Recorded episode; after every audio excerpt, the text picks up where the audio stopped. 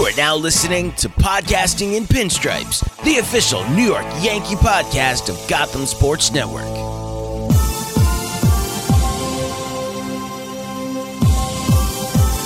Welcome back to another episode of Podcasting in Pinstripes, the official New York Yankees podcast on the Gotham Sports Network. As always, Sam and Steve are here to talk about the baseball team with the number one record right now, 79 and 41, the New York Yankees. Sam, how you doing, man? Steve, I am doing great, especially when you say a record like that. The Yankees are beating up on bad teams at a consistent basis this season, something that they were not able to do last year. 14 straight wins against the Baltimore Orioles. I mean, when you look at that in baseball, I know the Orioles are really, really bad. They lost their 80th game of the season tonight in the nightcap of the doubleheader. But that is so, so hard to do in baseball. You look at other sports, football, when the quarterbacks are healthy, you have like the Patriots over the Bills. Sorry to our friend Woj there for using that example. You have in basketball the Spurs owning the Kings and the Duncan and Robinson, Ginobili, and Parker era for all those years. And in hockey, like baseball, that's also a very, very tough feat to do. But seriously, 14 games in a row against the Orioles. You know, the Yankees have won their last three games dating back to Sunday. They swept the doubleheader today. And Steve, it's a new guy every single night, and we're going to be getting into a lot of those new guys on this show tonight. Yeah, yeah, absolutely. Uh, and since the uh, kind of semi scare of the "don't let the Red Sox get hot," you know, type thing, the Yankees are twelve and three uh, the, over their last fifteen, including sweeps of the Red Sox, the Orioles.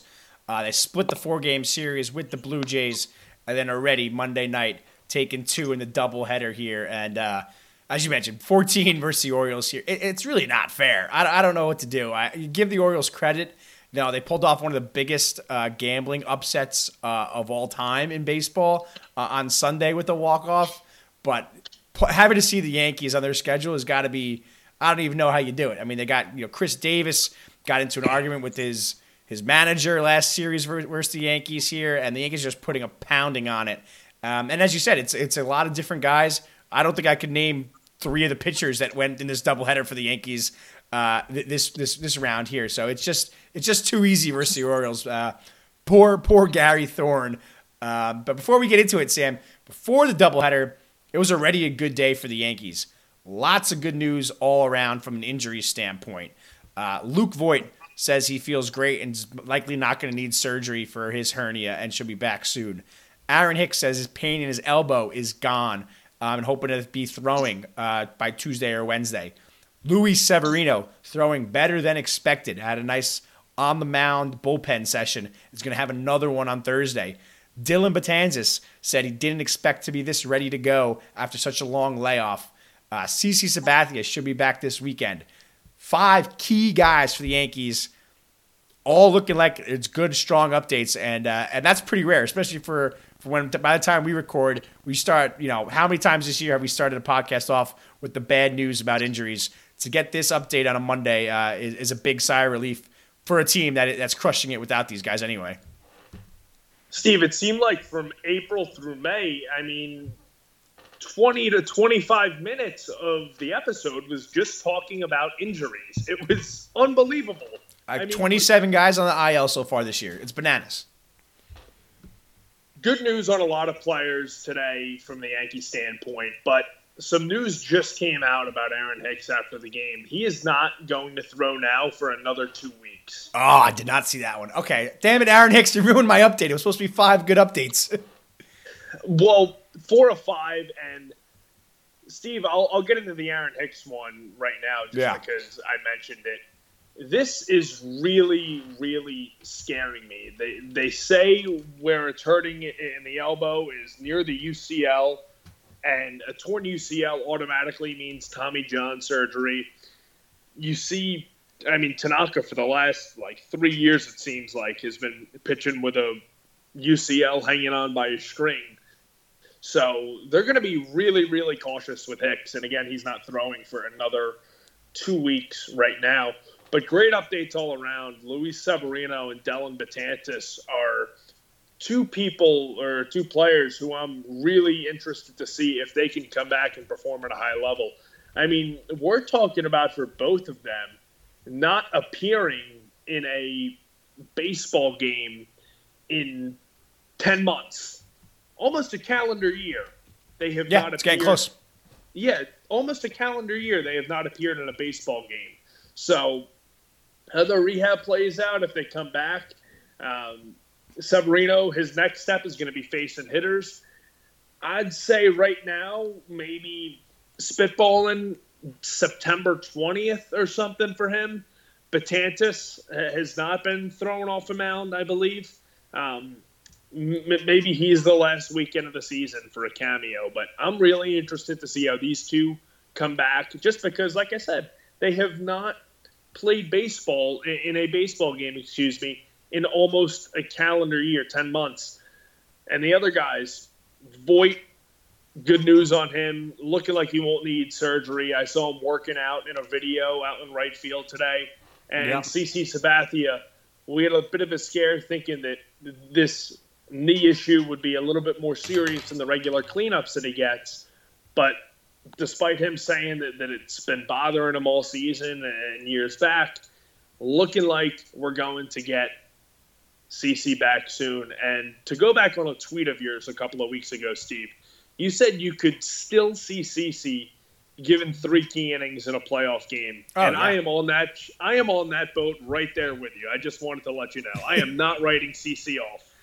No, not at all. The intensity that he'll give um, in, in a playoff game is going to be unmatched, and that, that, veteran um, leadership that he has, it's just going to be kind of doing the opposite of what what hurt them in the past. Whether it was Joe Girardi or Aaron Boone, was letting him try and go that extra batter because of the reputation he has as CC Sabathia. If the Yankees are smart and kind of just use him for that two, three innings max, um, and then get him out, you know, even one, maybe two times through the through the lineup, then the Yankees should be fine. Especially if you're going to talking about a guy like Severino, possibly the one coming in to replace him in the bullpen. Uh, Severino still is, is very confident that he's going to work up that arm strength and uh, hopefully be on his way to being a help in the rotation, which would be huge for the Yankees. But right now, I'm still kind of saying I'm, I'm fine with Severino coming back in a in a bullpen type role. Um, and I don't know if you remember in 2016, he kind of did come back in the bullpen. He had a well, he started like three and eight with like a seven ERA um, after his rookie year, and he was then put on the disabled list for a long time and came back in September of 2016 and threw 23 innings in relief um, and, and was pretty good. So I think Severino just overall is the key guy here. But but as you said, it's CC playoff time. I'm not worried about him the rest of the, the next month here. Let him come back, get into CC game shape, whatever that might be. Um, and I still think he'll have himself uh, an impact in the playoffs, hopefully. And then if you add in Dellin Betances, people this guy four time All Star. This is the first year in his career he hasn't made the All Star game. Uh, he's one of the most elite relievers, uh, you know, this side of the decade. Um, and it kind of gone, he kind of gotten forgot about. I think a lot for me with Dellin Betances is, you know, when you sign the big names of Ottavino and, and Britton, and you still have got Chappie out there. Um, Betances kind of feels like forgotten this year, and even when we're talking about players coming back, he still seems like someone that's uh, lower on the list compared to a Severino, and now we're talking about uh, Aaron Hicks and all the other injuries with the Yankees have. And Edwin Encarnacion, you could add to that list here. But uh, a healthy Dellin Betances is going to be lethal because now you're pushing everybody up, and he can come in the fifth inning. So you got CC go three, um, Severino go two, and then Dellin go one, and you still have your full bullpen that we've had all year. And, and that's a starter right there. It absolutely is. And I was thinking earlier this week, and I mentioned it on previous episodes, or, or last week I mentioned it, about a Severino Germán Yeah. for a couple innings each in a playoff game. But I not only think we could see an opener in one game out of a series, I think we could see an opener slash bullpen game in two games. I mean, the Yankees are that depleted in the starting pitching department. We're going to get into them later, but Jay Happ, I mean, I, I don't really want him anywhere near the roster in the playoffs right now, if we're being honest. Um, Paxton's Oh, had no way. three good starts. Uh, his last three times out, Tanaka looked amazing yesterday. We're going to get into him, but the starting rotation for the Yankees is still a a point of concern, and I could see them two times out of a playoff series going with a bullpen game, with both times Sabathia or, or Germán or Severino eating multiple innings in the middle portion of that game to get outs and help turn the other team's lineup around. So the Yankees are going to need all the pitching they can get. Right now, I think CC Sabathia is a much better option than Jay Happ. I think Luis Severino obviously would maybe be the best pitcher if he returned on the Yankees. Um, and, and, of course, Dellin Betances returning would be very, very key because you, you need all the arms you can get, especially with a rotation that lacks. Um, I don't want to say the talent that the Yankees do, but how up and down guys like the Tanaka inconsistency. And, yeah, the inconsistency that has plagued the Yankees rotation this year, as well as uh, Jay Happ being totally useless.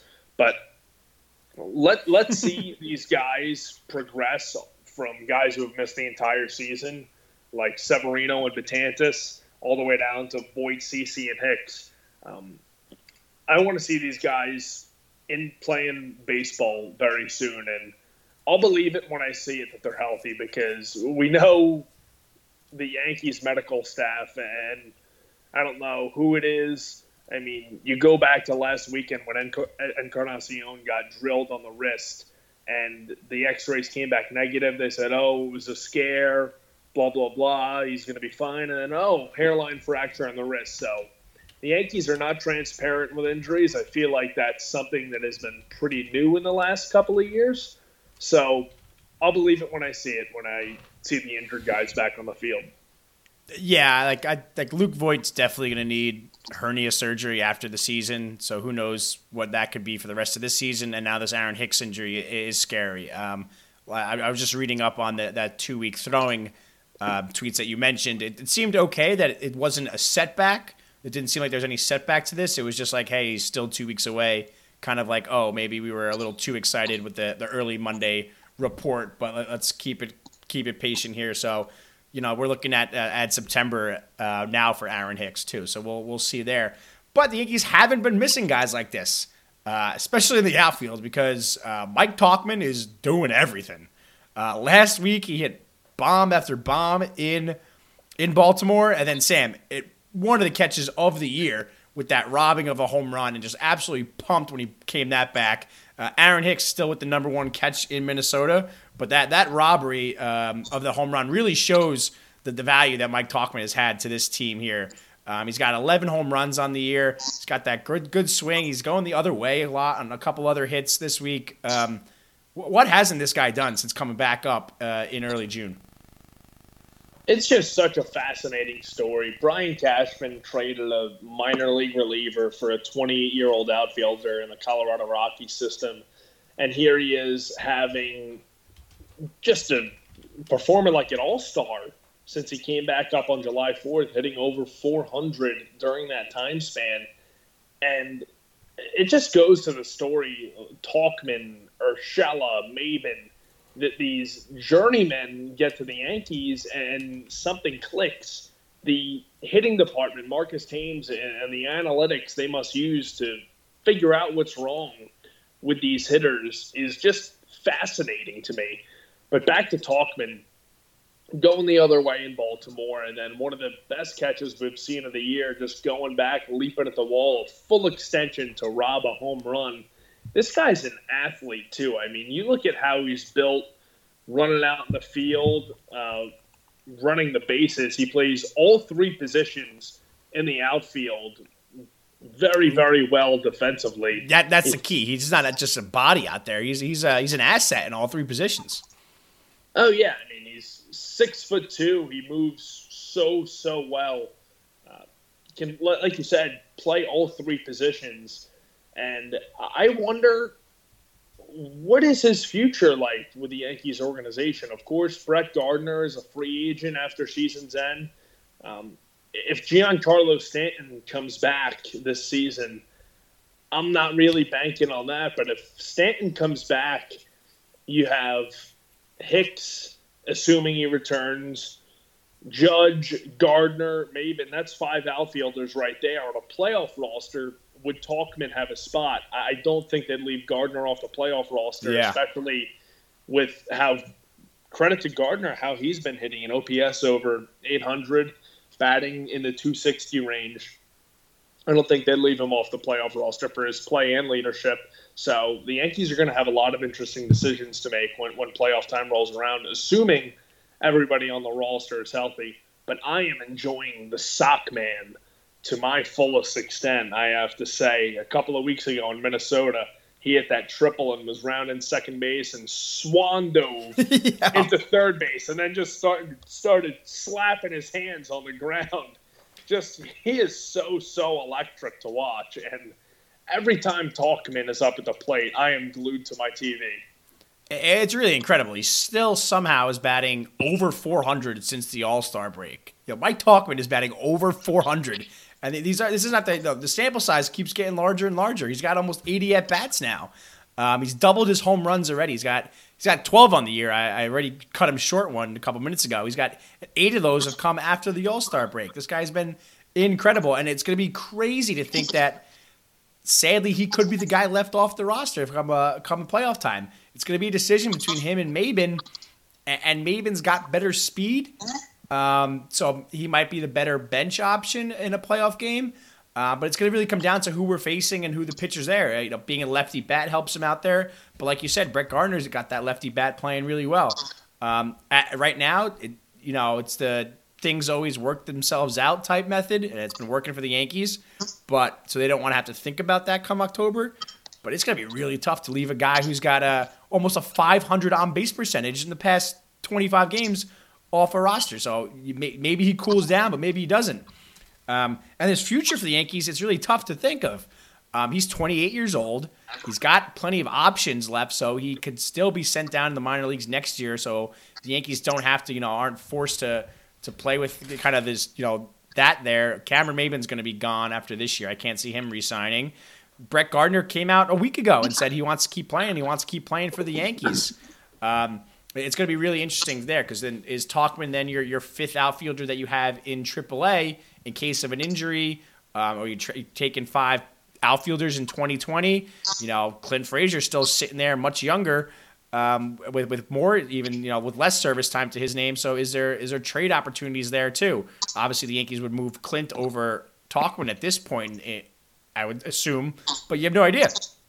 You know, could the Yankees, you know, like you said, flipped him for uh, a minor league pitcher? Could they then flip Tauchman for you know a legit starter? and kind of you know make that trade there after one year. I, I who knows, but the, the, the surplus of outfield is going to be interesting to see kind of what they do, um, given the nature of the next man up in Mike Tauchman, and and the guy right behind him the whole time, actually in front of him in the lineup, but the same mentality, Gio Urshela. Uh, unreal stuff from Gio Urshela. This guy's going to hit 25 home runs this year. It, there needs to be a serious talk, Sam, about who do we want at third base next year, Gio Urshela or Miguel Andujar and every day, you know, be it recency bias, the Gio Urshela crowd's getting louder and louder. And I have to say, I'm leaning towards Gio Urshela, and I and I hate thinking about this with two months left in the season left. I mean, I agreed, up, agreed. I, I brought up no, no, no. I brought up 2020 just now with the Tauchman. Um, but it, it's interesting to think about the future. So I have no problem really with talking about going forward, but I, you have to almost, even though there's two months left in this season, you have to. Because, I mean, this guy is tearing the cover off the ball right now. He's hitting over 330.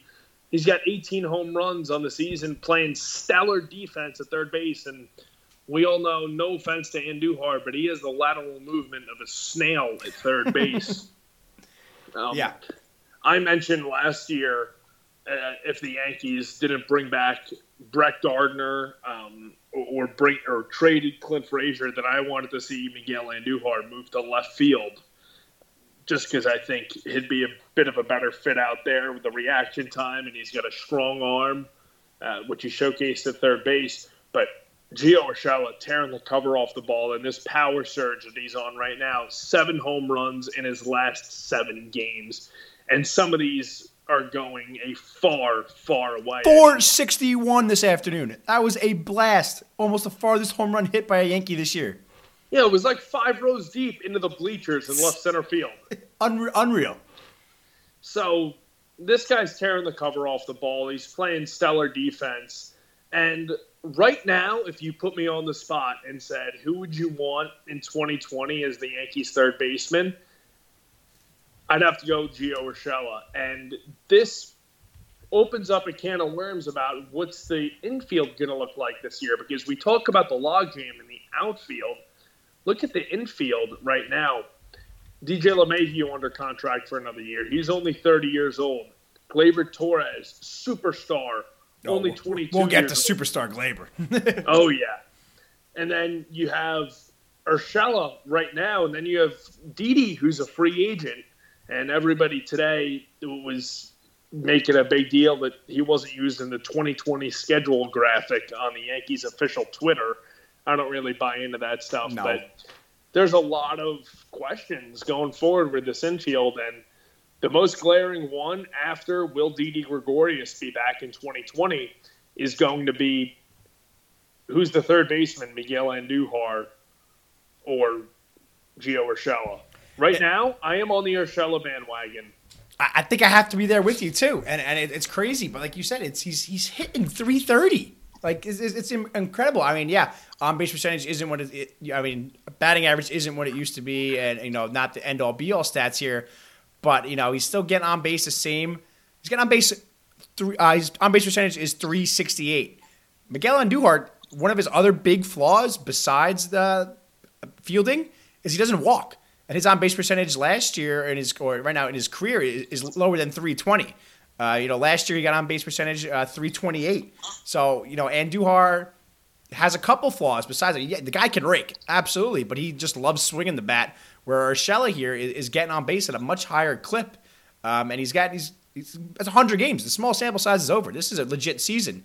Um, you could say that Urshela is is older, you know, 27 versus 24, but um, service time wise, they're right in line with each other. Both can't be a free agent until 2024. So it's kind of a crazy scenario here where if you know Miguel Andujar isn't moved um, at, during the offseason here, we could be looking at an infield in um, in AAA or an infield and an outfield having legit MLB players on it. You could have Andujar at, at third base. You can have um, Tauchman and Frazier in the outfield. Uh, Estrada at second base, kind of. Uh, it, it, so that's a AAA team right there. Those are all options the Yankees have. They don't have to get rid of these players technically, um, but it'd be crazy to think of what it is. But all, all credit goes here to to Gio Urshela, the stuff he's doing. To thinking that this guy's going to hit 25 home runs is wild.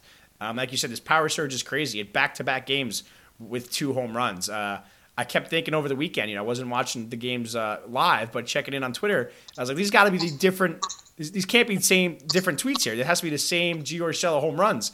And then you go and check, and it's like, oh, Gio Urshela back to back home runs. It's a, uh, it was crazy all weekend versus old team too. I mean, I, you know, it's easy to make fun of you know beating up on the Orioles and stuff, and you know the Blue Jays are, are, are not a great team either, and they've, they've kind of gotten rid of any good players uh, the past few weeks and let the kids play.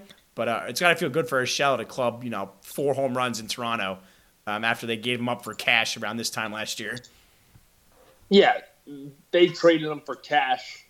He didn't do much when he was in Cleveland. Uh, obviously, struggled to crack the mold in Toronto, but he's with the Yankees right now, and um, the MLB has an award for comeback player of the year. They need to, I guess, with all these late bloomers, breakout player of the year. You, absolutely, that's what they need. Yeah, there's been a lot of late bloomers in the MLB in the last several years. I mean, just look at the Yankees alone. Just so yeah, just on the Yankees alone, and then you have guys like JD Martinez, mm-hmm. who who started finding it late in their career. So I think with these late bloomers and maybe with some prospects who didn't pan out early in their careers, I think the MLB should have a breakout player of the year because, I mean, when you, when you look around the league, there's some guys who just don't find it until they're 27 or 28, and that's the case with Urshela and with Tauchman. And in Urshela's case, he's just making the most of his opportunity and with Andujar's defensive struggles and how the Yankees have several DHs on the roster. You look at or, or what they will have in 2020. And Encarnacion's almost certainly not going to be back, but they'll have Judge Stanton.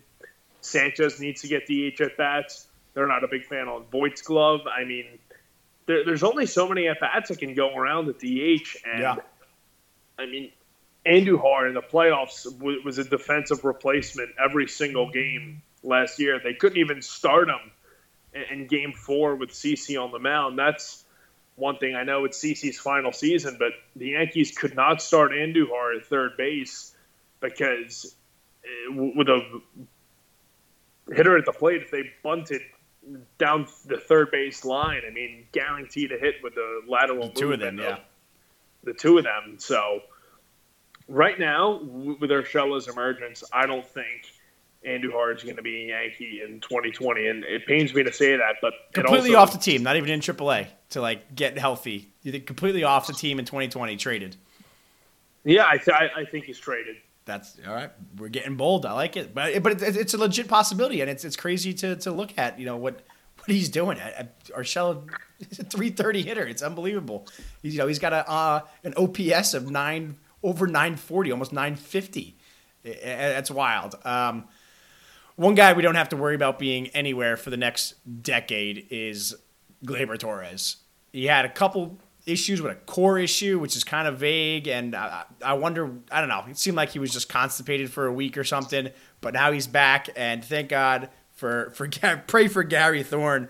Uh, another three home run day on Monday in the doubleheader, uh, one in the afternoon and two at night. The second time he's done that this year. So the Yankees played two doubleheaders versus the Orioles, and Gleyber Torres has six home runs in those games. Um, an absolute. It's not a shock that the Yankees lost two games that he didn't play. Gleyber Torres is a, a staple in this lineup uh, and in the field too. He took over for for Didi um, earlier this year, then even uh, this week got a game at shortstop, and he's been more than adequate at both these positions. Um, it, it is fun to watch Gleyber um, you, had, you had an opposite field in the afternoon, and then just two uh, two dingers in the evening too. Uh, Gleyber Torres were now with 26 home runs uh, on the year here, and easily approaching 30. Yeah, and half of his home runs have come against the Orioles. He's hitting over 400 against the. 13 home runs, MLB record versus one team. 13 home runs in like nine games. and four, excuse me, five multi home run games against the Orioles this season. That is an MLB record for multi home run games by a single player in against a certain team in MLB history. And you, you see Brandon Hyde after the game just talking about his pitchers that they were just throwing balls right down the middle of the plate, and that's kind of what it was. I mean, no offense to Gleyber, but these Orioles pitchers are just guys that I have never, ever heard of before. It seems like they've used 50 pitchers this year. Um, but back to Gleyber, just tearing the cover off the ball. And when a pitcher makes a mistake to him, I mean, it is in the left field bleachers in an instant. So I love watching this kid play, whether it's at second base or shortstop and he even got the Barry Bonds treatment tonight. He was walked to load the bases. Love it. You had to do it though. I mean, you, you had to do it. You, like you can't let him go deep again. It was you throw one pitch, it's over the wall. and after the game, that's when Brandon Hyde was approached about um, of when he was approached. The, a reporter said, "Oh, Barry Bonds treatment for Gleyber," and he was like, "Yeah, absolutely. I mean, the guy's been killing us all season, and we're trying to make pitches to him, but they're going right over the heart of the plate, and he's roping them out to left field, right field, and yeah, I mean." This guy against the Orioles is unlike anything I've ever seen. It, it, like we're mentioning, he's breaking records right now. He's and, one back of the record. Uh, Lou Gehrig hit 14 home runs versus the Indians in 1936. Um, so we're, we're, we're, hoping here that, that that Gleyber can, you know, if they what, they play the Orioles one more time, he's probably gonna hit three more home runs. So this is just fascinating to watch. And I, I said earlier in the season I, and I'm going to bring it up again. When we're talking about the season being said and done, I said we could be talking about Gleyber Torres being a top 10 player in baseball. Well, he's 22 years old. He has 26 home runs. He leads the Yankees in home runs right now. I'm not counting Encarnacion Yeah, because yep. he hit 21 with Seattle. Torres leads the Yankees in home runs right now with 26. And when they traded for him three years ago now, he was never supposed to have this kind of power, but he sure does now. The Yankees just win when he's in the lineup. I mean, yeah, the Yankees are are winning uh, a, a ton, but uh, Gleyber Torres has only been in one loss, dating back to the the Boston series. Uh, you know, dating yeah. So since the end of July, Gleyber Torres has played in one loss. I mean, we're, we're approaching two full weeks here. So when he's in the lineup, the team the team just plays, and he can hit all over the line, all over the lineup too. Um, with some of the injuries, he's hitting a little higher. But come playoff time, if we go back to like you said, everybody fully healthy, Gleyber Torres is your nine hitter probably. Um, you know, maybe eight nine hitter depending on where they who they're playing out in the outfield and who's playing DH. Um, and that's just crazy to have this kind of guy, you know, you know, slugging, you know, over 530 and, and hitting 30 home runs, being your number nine hitter. I don't care what the juice balls tell me. Uh, th- this guy can just flat out hit either way. Yeah, he really can. And when he's hitting the all fields, he is at his best. You saw him go out to right field on the matinee today. And he's only 22 years old, which is the craziest part about all of this. He had 24 home runs last year. He's already has 50 home runs in his major league career, and he's 22 years old. I mean, we're talking about a guy who maybe has 400 home run power when it's all said and Today's done. day and age, usually. Yeah, especially with the balls being juiced, like you said. I'm not taking anything away from Gleyber, just like you said. But, I mean, we're talking about a 400 home run hitter probably. And I can't wait to see him in the middle of the Yankees infield for the next decade. And Orioles pitching, uh, they're not going to be good for for him. another. They're not going to be good for another several years. So, I mean, just like you said, pray for them because Gleyber Torres is mashing. And you go back just to get on the Orioles a little bit. The Yankees have won 14 straight against them. The game plan the Yankees have in these games against them, like the bullpen game today, I mean, they got two guys. They pitched two guys who they acquired in minor league deals over the weekend, and just like I, I have no idea who those guys are, and I They're almost like- I'm not going to even bother learning their names. I mean, Mantiply, Mantiply didn't pitch in the major leagues since 2016. I mean, that's kind of just like bullying them and toying with them. So, like, I mean, them throwing out AAA arms against the Orioles because they know they're going to score eight plus runs every single time. The, the Yankees sent both those guys down immediately as the game ended tonight. Like they literally just called them up here to just like ah screw it, just play versus the Orioles so we don't waste any arms. It, it, it's crazy. They're just toying with them. It's it's almost kind of messed up. And I mean, the Orioles had their run in 2014. They went to the ALCS. They went to the wild card game in 2016, and obviously Machado left. That Chris Davis contract is holding them back. But the Yankees weren't able to take advantage of playing against the Orioles last year, but they sure have this season. 15 and two against their rivals down I 95 South. And I'm really sad we the Yankees only play them for another two games because I look forward to these games so much.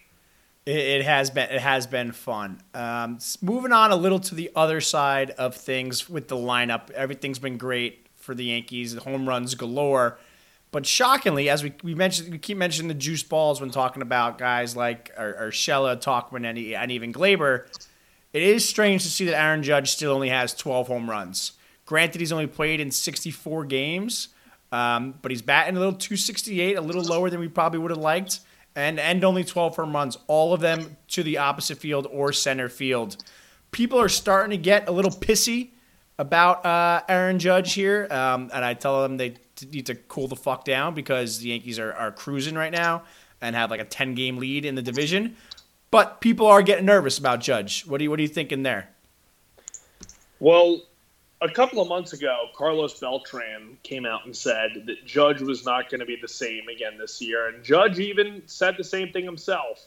So he looks, I don't want to say slow out there, but he's still playing good D in the field. I don't, I don't think he's slow in the field. Yeah, it, it's just I, I don't know what's going on with him. He's not pulling balls like we said last week, I mean, we both agreed we don't care how his home runs go out as long as they, you know, yeah. go out. He's hitting home runs, but I'm not sure if he can pull the ball like that w- with that oblique. So I'm a little bit concerned here, I guess, because playing baseball at six seven is not an easy task to do. I mean, just you know, how much you have to work your body on a given swing. So it could just be a little slump. He went through this in 2017 and then started mashing in September. But I mean, the power numbers, I mean, even though he missed two months, I'd have guessed he'd have had 20 home runs by now, even with the injury. Um, so I'm a little bit concerned, I have to say. I think he needs a full day off because when Gardner got ejected on Saturday, he had to come into the game. Yeah, um, tough spot. Yeah, I think he needs a full day off. It's interesting. I mean, yeah, he's he's had he got he got really hot right after the All Star break, and he was batting like 320, and everybody was like, "Oh, Aaron Judge is going to have a monster, monster half," and which is is a right assumption to make when you get you come out swinging like that. Um, but then he's cooled down significantly. But even with this cool down here, he's still getting on base. Uh, 39% of the time. Uh, you know, his on base percentage is, is 397. His career on base percentage is 398. So he's right there in line. Um, his slugging and OPS is, is, definitely down from the past two years. His OPS is around 130, which is 20 points below last year, and then uh, 40 points behind his absurd 2017 season. So, but even if we say that 2017 may have been an outlier and Judge isn't going to be hitting, you know, 50 home runs here, he is kind of still a little bit low on the, the slugging and OPS uh, from 2016. And I the oblique has to have a factor in it. Look, an oblique injury is probably the worst injury you want as, as a power guy like Judge. He kind of works, he gets that torque from his lower half and, and is able to just turn on the ball even with his size. But he knows, he understands it. Maybe if he does do that, it's going to lead to an injury and cost him the rest of the season. So I'm fine with that. As long as he's still hitting and getting on base uh, and they don't go over the wall, like we said here, in 20, 2019, me and you can hit home runs in baseball too. So if Judge is on base with a walk and then uh, it's a Urshela or Didi or Voit or anybody up and they just drive him in, that's still two runs. It's, I don't care if it's back to back home runs or a walk in a home run. Um, so yeah, maybe Beltran's right, and he, it's, it's going to take a full offseason for him to get that power back. But people are saying, you know, drop him in the lineup. A day off here is perfectly fine. But there's other people saying, you know, bench him for a week. Do we really want him like as a two hole going into a playoff game? Like, are you fucking kidding me, dude? Like, yeah, Aaron Judge is going to work the count and work the walks. He's still going to be a great two hitter. I mean, we had Derek Jeter as a two hitter for, for decades here, and, and it worked out okay yes, the power we would love to have it more. We would love to have 40 home runs from Aaron Judge, but if the you know if it requires that he only hits 15 home runs this year, but he's still healthy and on the field every day, I'm fine with that because, like we said, still great defense, still making great plays out there, absolute cannon of an arm, making diving plays. And if he becomes more of a singles hitter just for this year, uh, and you know while he works an injury, I'll, I'll survive. But stop saying that Aaron Judge is bad because that's just simply not the case. Yeah, it's not the case, and he's still a huge threat when he's in the lineup. And like you said, he's getting on base over forty percent of the time since the All Star break. Forty percent of the time, it's that's like I don't understand. People were like being like, "Oh, well, who?" That, that's not true. It's like, dude, it's like it's, it's a fact. Like on base percentage equals the amount of times he gets on base. Like it's it, it's mind boggling to me. And the oblique, like you said, you make a good point. Maybe he thinks if he turns on one of those balls, uh, I mean, it's going to go. It's not worth it it, it's not worth it at all. So him being in the lineup, I, and I think he's going to start hitting better relatively soon. Um, but I'm waiting on for that. I'm waiting for that to happen. But I think he needs a day off, maybe two. Just keep him out of the lineup. You know, rest up um, because the Yankees are going to need a healthy, healthy, and productive Aaron Judge if they're thinking about title number 28 this season. They are, they are, and uh, I'm not worried about Judge. I'm still excited. I still think every time he gets up there, it could be a home run. Um, but on the other side of things, the guy's giving up the home runs. Great performance from uh, Masahiro Tanaka uh, on Sunday. One nothing, very quick game Sunday. Probably should have went for the shutout here, but but Boone gave uh, Chapman uh, the ball. Even Chapman said he thought that uh, Tanaka should have gotten the the complete game option there. But overall, great game uh, from Tanaka on Sunday. Steve, we should have been watching a no hitter going to the ninth inning. Do you agree? Uh, I, I will be honest, I didn't watch on Sunday. I was just keeping uh, uh, on track via online. So give give me the deets. Well, Urshela bobbled the ball at third. It could have easily, easily been scored an error, but the Toronto scorekeeper wanted to give Bichette a hit. Oh, so, yeah. you, you got to give the young kids a hit at home. Give me the give me the home cooking. I'm fine with that. I, I was irked by it, and then of course there was a leadoff single in the ninth inning, but Tanaka is one of the guys on the staff who I really trust in the playoffs. I can't get out of my head those performances in 2017, down 2-0, coming back to the Bronx against the Indians after Girardi failed to challenge, seven scoreless innings, and then tied 2-2 against the Astros, throwing a gem – seven scoreless innings again to put the Yankees up 3 2. Has never failed to go less than five innings in a playoff game and has never given up more than three runs. So you're getting really good stuff every time he goes out there in the postseason. And I really trust him. And he's, like we said last week, he's working on that new splitter grip.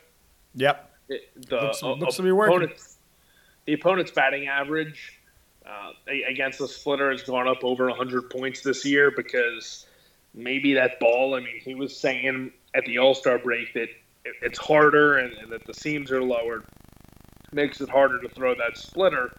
But if we get Sunday Tanaka for the rest of the season, every five days is going to be must see TV. And we, we've seen those stretches of Tanaka and he's had rough stretches too, like after the All Star break for, for, his first couple starts, just did not look good at all. And you go back to his stretch in 2017, man, and he had an ERA over six from opening day to June 23rd. So Tanaka is going to be a vital part if the Yankees are bringing home title number 28. And what we saw Sunday was so good. He was keeping the ball low in the zone. He only had four strikeouts but on those strikeouts, he was just hitting his spots whenever he wanted to. I mean, inside, outside. And the the big thing for him is keeping the ball low because when that splitter gets high or, or that fastball gets high, especially with the fastball, he doesn't have that velocity to blow it by hitters. So when he's living low in the zone, that's when he's at his best, and that's what he was doing on Sunday. Yeah, I, I was going to bring up the strikeouts as well. Um, you know, he hasn't had – um, more than five strikeouts in a game, dating all the way back to June 17th, where he had that uh, complete game 10 strikeout gem versus, versus the Rays. Um, the other thing is that he hasn't really had his pitch count stretched out too much. Since that, that complete game in, in mid June, he's only thrown over 100 pitches once. Um, yes, he's had those two debacles versus the Red Sox games there, but, you know, past two games, staying around that 92 to 94 pitch count. Um, which is fine because the Yankees, like I said, the Yankees don't technically need him to, to overexert himself now. But thinking long term in the playoffs here, Tanaka's got another 20 pitches in him. You know, you know, 110, 115 playoff Tanaka um, is is what I'm expecting in the playoffs too. Given you know, depending on how he's doing in the game. Um, so lots of pitches, uh, I think, still to come here, and I'm, I'm pretty cool with sticking with under 100 pitches for now. But overall, these are the, these are the games you need. I don't care if it's Toronto, whatever. It was only a one nothing game one mistake here, one Tanaka bomb. You know, for the past few years, we've kind of always been joking that Tanaka gives up one home run a game, just get out the way and he'll be great. Kind of like Paxton giving up the early runs and just get it out the way and call it a day. A Tanaka home run there, and, and the game's not over, and the Yankees could possibly lose that game. Um, so a one nothing game. I don't care that it was versus Toronto. Uh, kind of gives us the intensity that I need to see from Tanaka in a, in a big game in these playoff games that, that we're used to. So he'll be good there. He kind of leads the team with 137 innings pitched. Um, and then Domingo Germán, 15 wins. Uh, he's not going to get to 20, probably because the Yankees hold him back. But Domingo Germán's 15 and two is pretty uh, it's pretty wild. But now he's uh he's getting up there on the pitch count. Yeah, 15 and two. Uh, this we talk about it all the time. This guy's stuff is just when it's on. I mean, some of the best in baseball. I'll go out and say that on a limb. I mean, that slider down and away to righties is so so nasty. That inside and out pitch to lefties also is so so cool to watch. But we're coming up on, and, and we talk about it every week. He's at 109 innings this year. That's since he made his major league debut in 2017. Um, from 2017 to 2018, he threw 100 innings. Right now, this season alone, he's only 109 innings, or he's at 109 innings. Yeah, so he's surpassed the total of the last two seasons combined. And I, I was listening in on the Yankees post-game show with Sweeny Murti and Suzyn Waldman came on and did her spot last week when the Yankees were hosting Boston. Um, she said it's he's going to start to get limited around 140, 150. So around this time, two years ago, the Yankees sent Jordan Montgomery down to Scranton. Um, are we looking at that with Germán? Do you think? No, no, not in like a, a, a Scranton type thing, um, like we did for Montgomery. Uh, this is definitely would be more of a put him in an opener role, put him in two or three innings, or even just skip him uh, a spot in the rotation and use two openers. Uh, I, th- I, think the Yankees would go that way instead of actually putting him in the minors. Um, there's just no need to do that at this point. Uh, I think when they did it kind of with with Montgomery, is they, they still needed the the roster spot um, to kind of battle it out um, for for innings here. But like you said, 109. Yeah, he's got a you know MOB. He's got 209 innings, so he's you know he's he's getting up there. He's throwing a lot of innings. He's throwing good though, but I think we're looking at seeing starting next start four to five innings max. Where you know it's it's funny because people now look at innings all the way, but don't really look at pitch count. Like how many pitches has he thrown is, probably a better number that we should be investigating. Um, you know, did he go five innings and throw 112 pitches, or did he go seven innings and throw 80 pitches? Um, so it's kind of I always found that funny that the, the, the innings count has always been the number one thing when it really should just be you should be looking at pitches uh, over innings.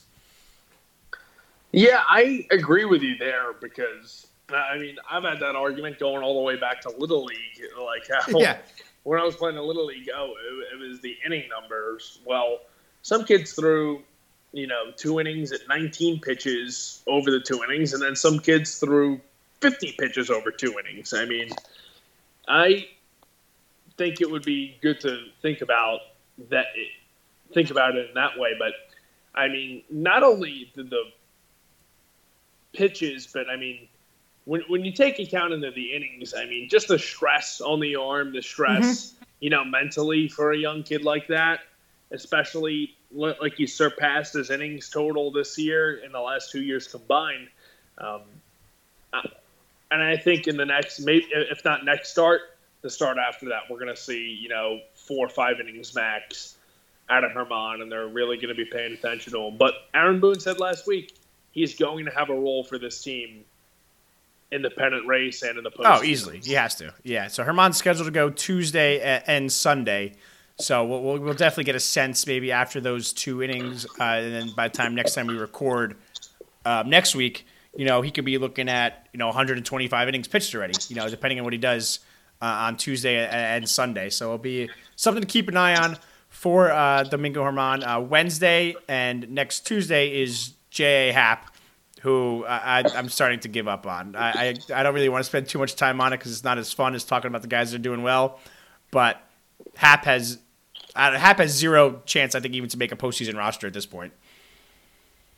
Yeah, I don't know if it'd even be serviceable as a long reliever. Maybe no, if the Yankees better options maybe if the Yankees are getting better or getting killed, or, or, if they're up a lot of runs, maybe. But I mean, I've thrown in the towel on this guy. He he was solid for so many years, and I, will defend Cashman's move to resign him just because no one could predict this, but he's been yeah, awful. I'm fine. And yeah. Unpitchable in the postseason and not worthy of a roster spot unless uh, the pitching like Sabathia, Severino, or um, Betances don't come back. Yeah, yeah. Well, it kind of depends on there. Yeah, for his sake, he's probably you know he wants the team to to get healthy. But uh, if the team gets healthy, it's going to be the end of Happ in 2019, but not the end of him overall. Like 2020, he's going to come back with a with a rotation spot most likely and, and work there. And I don't think we really have to worry about him reaching uh reaching his uh his option for third year here. So it turned out to be a two year deal for Happ. Um, but but this has completely been a been a lost year for him. The the long balls he's been giving up left and right um, have, have, been just it's just not exciting to watch. Uh, I feel bad for him because he kind of looks sad in the bull in the sitting in the dugout after giving up all these runs sometimes. But uh, but he knows he's been accountable though. He's he's said it you know multiple times after the games that, that he needs to get better. It just it just hasn't happened for for J.A. Happ.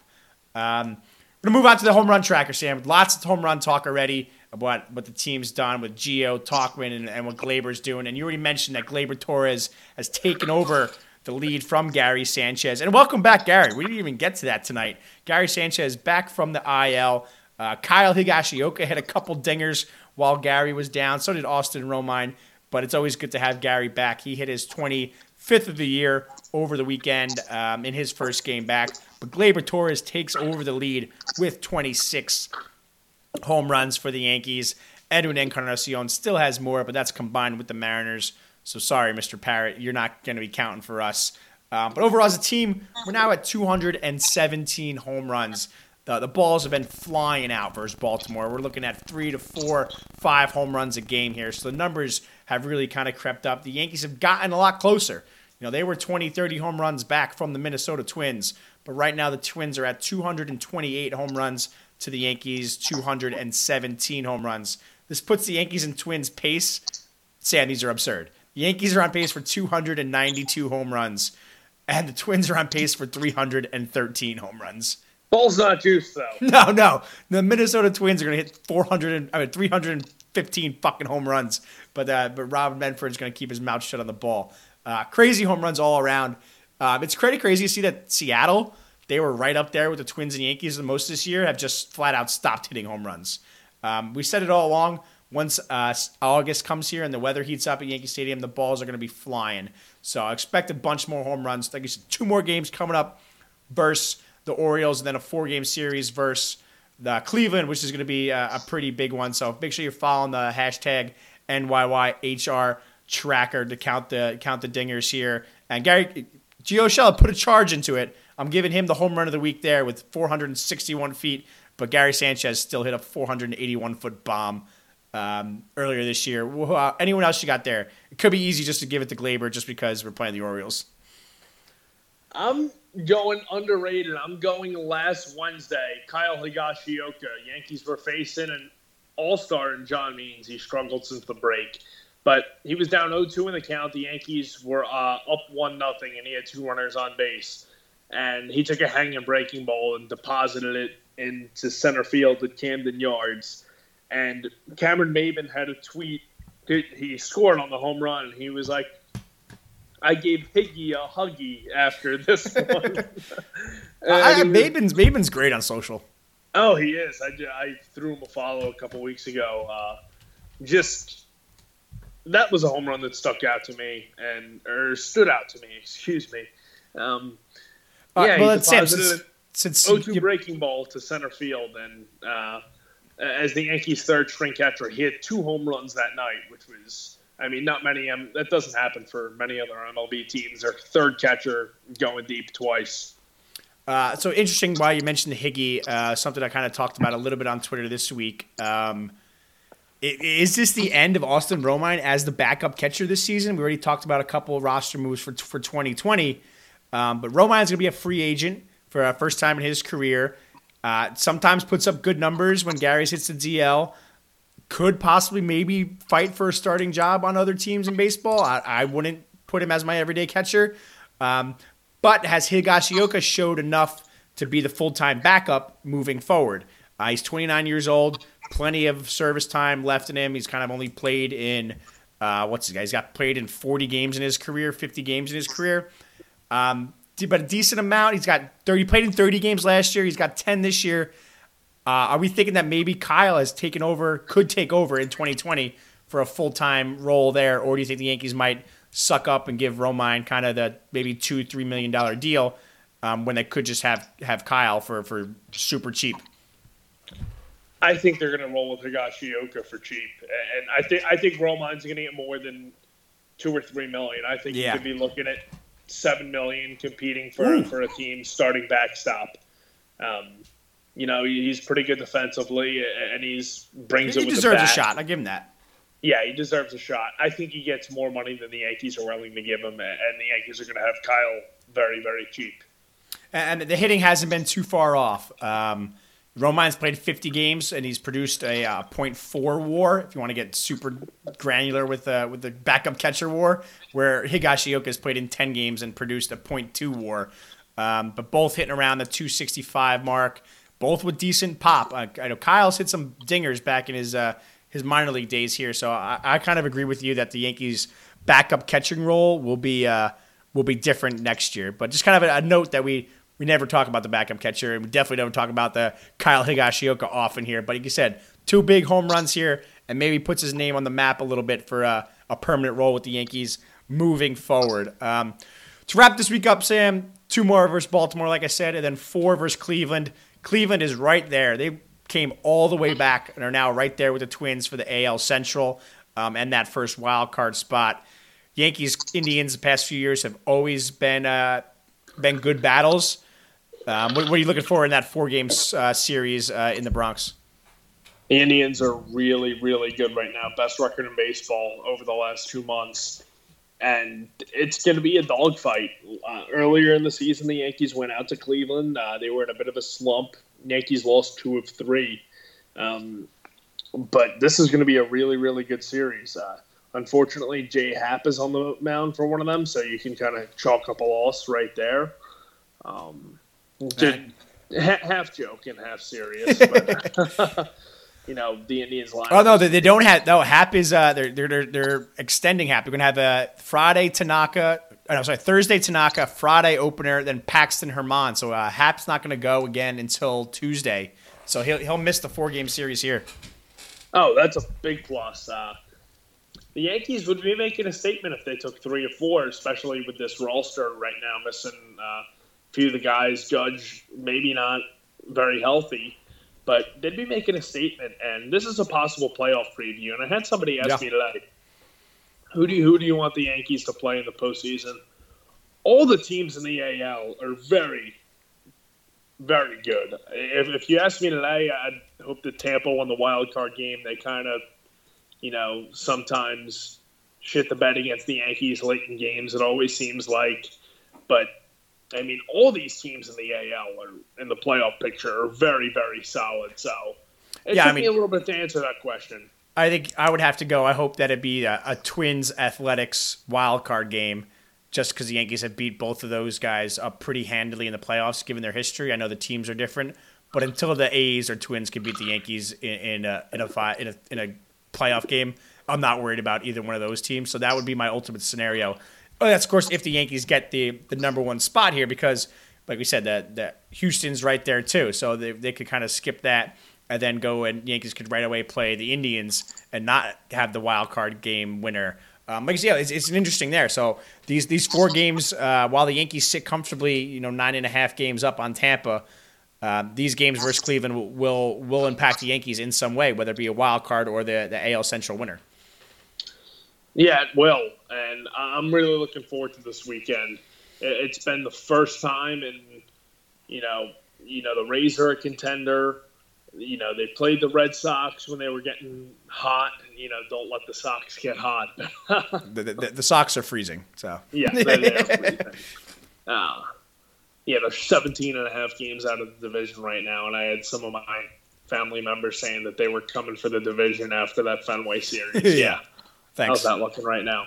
But this Indian series is the first series that I'm looking at uh, in quite some time. That is, I'm really going to be paying attention to, to how the Yankees are performing in depth. Uh, I watch most of the games anyway when I'm not out and about, especially since it's the summer. But the Astros came almost two months ago, and that was a big four game series, and the Yankees took three or four. So I hope we have that happen again.